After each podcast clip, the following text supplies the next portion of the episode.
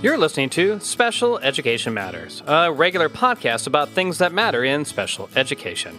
I'm your host, Michael Bohl, and I am the proud father of an 18 year old boy with autism. California Regional Centers are nonprofit private corporations that contract with the Department of Developmental Services to provide or coordinate services and supports for individuals with developmental disabilities. Okay, so that comes from their website, but you might wonder what it is they actually do. Are they any good and who has access to them and for how long? To get some answers to those questions, I welcome back attorney Rebecca Diddams, who worked for the Lanterman Regional Center in Los Angeles. She has some great inside information on how the regional centers work in California. Enjoy the conversation. Rebecca Diddams, thanks so much for coming back on to the program. My pleasure. Today, we're going to talk all about regional centers. And since you are a resident expert on that, I thank you so much for doing that. And we can start off with the uh, beginning questions are just what is a regional center? Okay, so a regional center, it's unique to California. There's 21 all throughout the state. So wherever you are in California, you're covered by a regional center. Um, they started in the 60s after parents got fed up with not having enough government support for their kids with developmental disabilities. Um, so, regional centers now cover cradle to grave services um, for people with one of five eligible categories um, intellectual disability, autism, cerebral palsy, epilepsy, and other things that look like those, like Down syndrome mm-hmm. or hydrocephaly. And we talked before the show. You you break it down into basic age categories. Let's start with zero to three. What sort of services would uh, the zero to three category offer? So zero to three is called early start, and it actually wants to provide intensive intervention to reduce the needs for services later. So kiddos who are zero to three can um, be eligible for services if they have a significant deficit in one of the five major functions of life, like cognitive or physical functioning. Um, and they can receive vision therapy, speech and language therapy, play groups, respite, a whole bunch of different services to help them get a good start. Yeah, they talk about the importance of early intervention. Are, are, we, are we, seeing a, a, big increase, do you think, in the number of parents that are bringing kids in at that age range now? It seems like the awareness is is increasing. Um, Definitely. And we're, we're seeing more parents invested in getting whatever supports they can as early as they can, which is fantastic. And what would that look like? So, you know, for example, I have a son with autism. Had I brought him in at, when he was one or two, would he have just received 500 hours a week of ABA uh, or something like that? Or what is available on the menu? So it's going to be different for each and every kid. Um, for zero to three, they develop an IFSP, an individualized family support plan. For three and up, they develop an IPP just because they like different acronyms, an individualized program plan. And it's kind of like the regional center version of an IEP. What services does this kiddo need in order to be successful in the goals that we've decided? Only these goals are for life at home, life in the community, like having mm-hmm. good oral health or behaving well or communicating with your family. And then the service coordinator, the social worker assigned to you through the regional center, works with the family to help meet those needs based on this plan. Okay. So if I'm a parent and I'm going back to the younger group and I'm just kind of worried about my son is not developing appropriately, can mm-hmm. I just call them up and they'll do an assessment and they'll let me know from there yep. about my fears? Absolutely. So, at any age, um, sometimes kids can um, develop something uh, for example, a sudden onset of epilepsy at a later age. Mm-hmm. I had a kid who uh, developed that at eight years old. Um, as long as it's before 18, they can call the regional center and request an intake assessment. The regional center will conduct all those assessments and then determine if the child is eligible. Yeah, but I'm guessing the biggest entry point is probably in the early years then. Mm-hmm. Yeah, absolutely. All right, so zero to three services are done because that's outside of the school district, right? Now mm-hmm. we're talking from three on up. Then the school district gets involved at that point. How does what's the relationship between the school district and then the regional center? So around two years, six months, um, they start the transition. Um, the service coordinator from the regional center uh, contacts the school district, lets them know, hey, we've got this kiddo that we want you to have eyes on.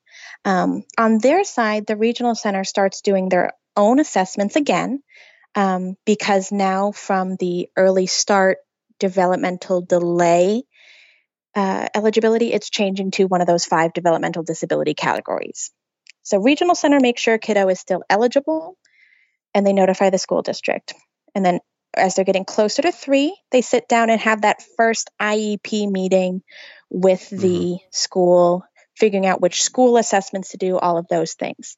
And then, after three, once kiddo starts in school, the school is required under IDEA and all those other laws to provide everything that the child needs to benefit from their education, which means that regional center has to provide everything else, everything not related to education.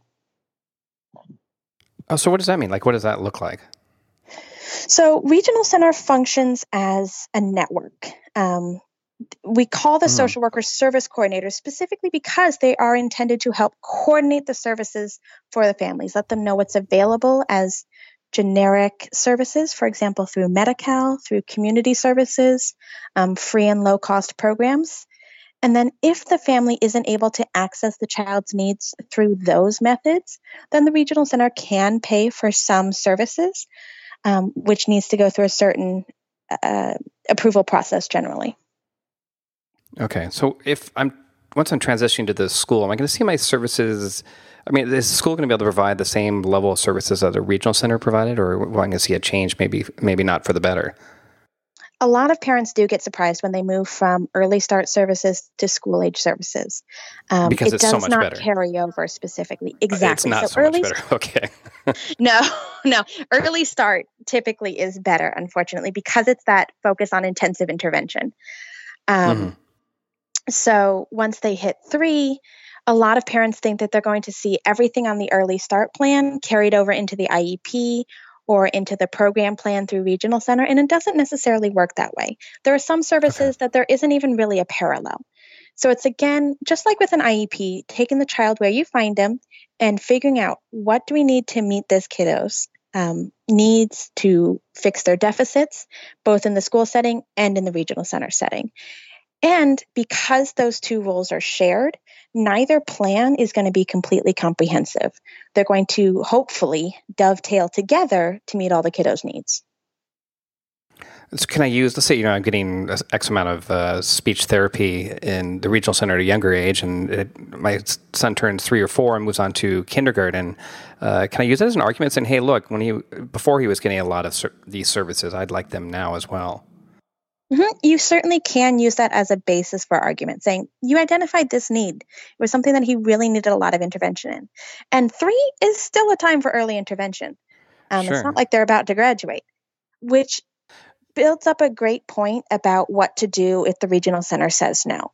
Um, just like with the special education process, there's an appeals process. Mm-hmm. So if okay. the regional center denies a service that you have requested, you can appeal it um, and there's three different levels. You can have a conversation with someone higher up in the regional center who is objective about your case, doesn't know it. You can attend mediation, or you can have a hearing with an administrative hearings judge. All right, and, and that you know we talked before. That's a little bit less common in the regional centers than it would be, let's say, in a school district, right? I mean, yeah, because they're, they're more designed to help you out. And does it vary also by regional center? Maybe some have a lot higher level of appeals versus another. It the regional centers vary a lot. They're each run by their own executive director and board. Uh, mm-hmm. They have their own budgets um, and a different number of clients or a different uh, geographical area. So they do vary a lot in between them. But there are um, remedies. If you don't like your service coordinator, you can certainly ask for a different one. Um, you can talk with your service coordinator, supervisor. There's a lot of things built in to help you get what you need. Okay, I, I don't know if you know the answer to this, but like, do you think do you find parents f- feel, and it might vary a lot by regional center, that the services are good, or do you think they're frustrated overall with the services that regional centers provide? I think the biggest frustration from parents is when they come in not knowing the purpose of the regional center is as a supportive network. Regional uh-huh. center doesn't come in and pay for all the services. So a lot uh. of parents do get frustrated when they have to work through Medi-Cal, uh, their own insurance, and other generic services first. But in order to use their funding effectively and to provide the most services for the most amount of people, that is the way regional centers set up. And for parents who understand that process, uh, it does work really well and can be very supportive for them. All right, so it's not like I can walk in and say, "Hey, I'm freaking out here, fix my kid." It is a process, and it's really important that parents work closely with their service coordinator, let them know about changes, um, if they start saying new words, if their health goes mm-hmm. downhill. So they really keep them up to date so that service coordinator can help them meet the needs as they come up. All right. Now we talked about zero to three, three plus, but then there's the another batch, right? The older kids. We're talking post high school. Is there another group in between that? So um, from three to about fifteen, they'll be assigned to a school mm-hmm. age service coordinator. From about okay. fifteen to twenty-two, they'll be with a transition age coordinator, and then twenty-two for the rest of their life, they they will be assigned to a service coordinator based on their geographical area, typically. Yeah, okay. So what happens from 15 to 22 and then later let's talk about 22 plus. So we know that on the school side from about 15 to 22, kiddos are transitioning to their age of adulthood. Maybe it's living mm-hmm. independently, mm-hmm. um, getting a job, further education. And at that point, the regional center is starting to take back the reins because once that kiddo is done with school, when they graduate at mm-hmm. 18 or when they get their certificate at 22. Now, Regional Center is responsible again for supervising all their needs, not just those that aren't related to education. So that can mean helping them find supported work, uh, making sure that they are in independent living or supported housing that makes sense for them. Sometimes regional centers even have limited conservatorships over their clients, for example, uh, managing really? their financials. Mm-hmm. So if uh, somebody said their parents aren't around or whatever, the regional center can take that up for them. Absolutely. So services for adults can be fairly comprehensive. Again, there's the preference to use the generic services first, but the serv- sure. service coordinators can help them manage pretty much all parts of their life. Wow. So, I mean, is it typical to say, you know, you're my son's almost 19 now, but let's say he was 30 and I, w- I was still involved at that point because I'm still young enough. Is mm-hmm. it typical for the regional center to be involved, or is it mostly with, let's say, uh, people or adults that are older and don't have uh, any other support network left or left to help them? Uh, it's typical for the regional center to be involved throughout the child's life and into their adulthood, okay. um, but they're obviously going to have less of a role if the parents are still involved. But regardless of family involvement, the big focus is on person centered planning and self determination. Mm-hmm. So, especially as kids get older and more aware of their own situation, the goal of regional centers is to make sure that their choices, their needs are listened to, and to work with the team, family, service coordinators, other service providers to make sure that those needs and wants are met in a way that makes sense for that that person. Okay, so should I expect? Do you think like uh, should you expect to be involved in the regional center the rest of your life once you start? Let's say you have a fairly significant diagnosis at an early age. Will they probably be involved for the rest of your life? Typically, as soon as you get eligibility at 3 uh-huh. for one of those developmental disabilities, that eligibility continues for the rest of your life, even if it's not a significant diagnosis. Mm-hmm. There's a presumption that these are lifelong disabilities. So there's a presumption that you will have support for the rest of your life. It'll just deter, uh, depend on the severity of the disability, how much support you need. I see. Now, there's multiple regional centers throughout the state, so I'm going to guess the quality perhaps varies uh, by the regional center. Is there a way to is that true? And if if so, is there a way to determine which regional centers are stronger than others?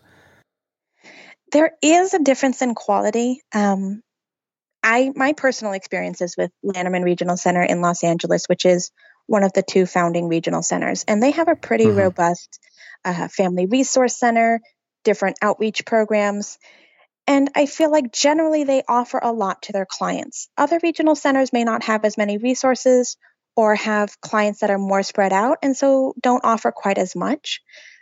But it's going to depend a lot on the needs of the individual person and the other mm-hmm. factors that are playing into it. For example, if you have a kiddo in school, he's in a great district, getting great services on the IEP, but the regional center is not so hot, I wouldn't consider moving right away just to try to fix that regional center. I would try to go through uh, different methods first, asking for a different service coordinator, appealing some decisions to try to work it out because we know that getting a good district can be a big thing too. sure. And, and, you know, like I guess within a, any district, there are great educators within there. If you find the right educator, you're fine. I guess it could be the same with a regional center. If you just switch perhaps providers or within the group, you might find somebody that suits your needs better. Absolutely. There was definitely a range, um, and some were great service coordinators, but just clicked well with some clients and not with others. Mm-hmm. So it's worth it to try to play the field a little bit if you feel dissatisfied. I'm wondering about funding. Like you, we always hear about in schools that there's a, fight to get enough eh, funding for special education. Does the regional center feel those kinds of pressures, or are they better funded? So the regional center is a government contracted 501c3 nonprofit. Every year they get a new contract with the government with a certain budget. And then they supplement that budget for things that they can't use that money for with grants, private donations, fundraising. And mm-hmm. so, depending on the supervision of the individual regional center, there may be more or less services available. For example, if the generic services are um, used up, what services the regional center can purchase. And that just depends on the individual regional center budgeting that chunk of money that they get. Uh, Rebecca Diddams, thanks so much for your help today. It's great information. I'm sure a lot of parents are really going to appreciate it. Well, glad to be of help. Pleasure.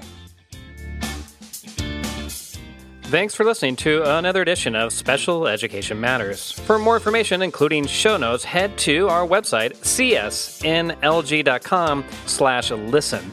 And if you like what you hear, please uh, consider giving us a review on iTunes. Those reviews bring us lots of happiness. I'm your host, Michael Bull, and we will talk again soon.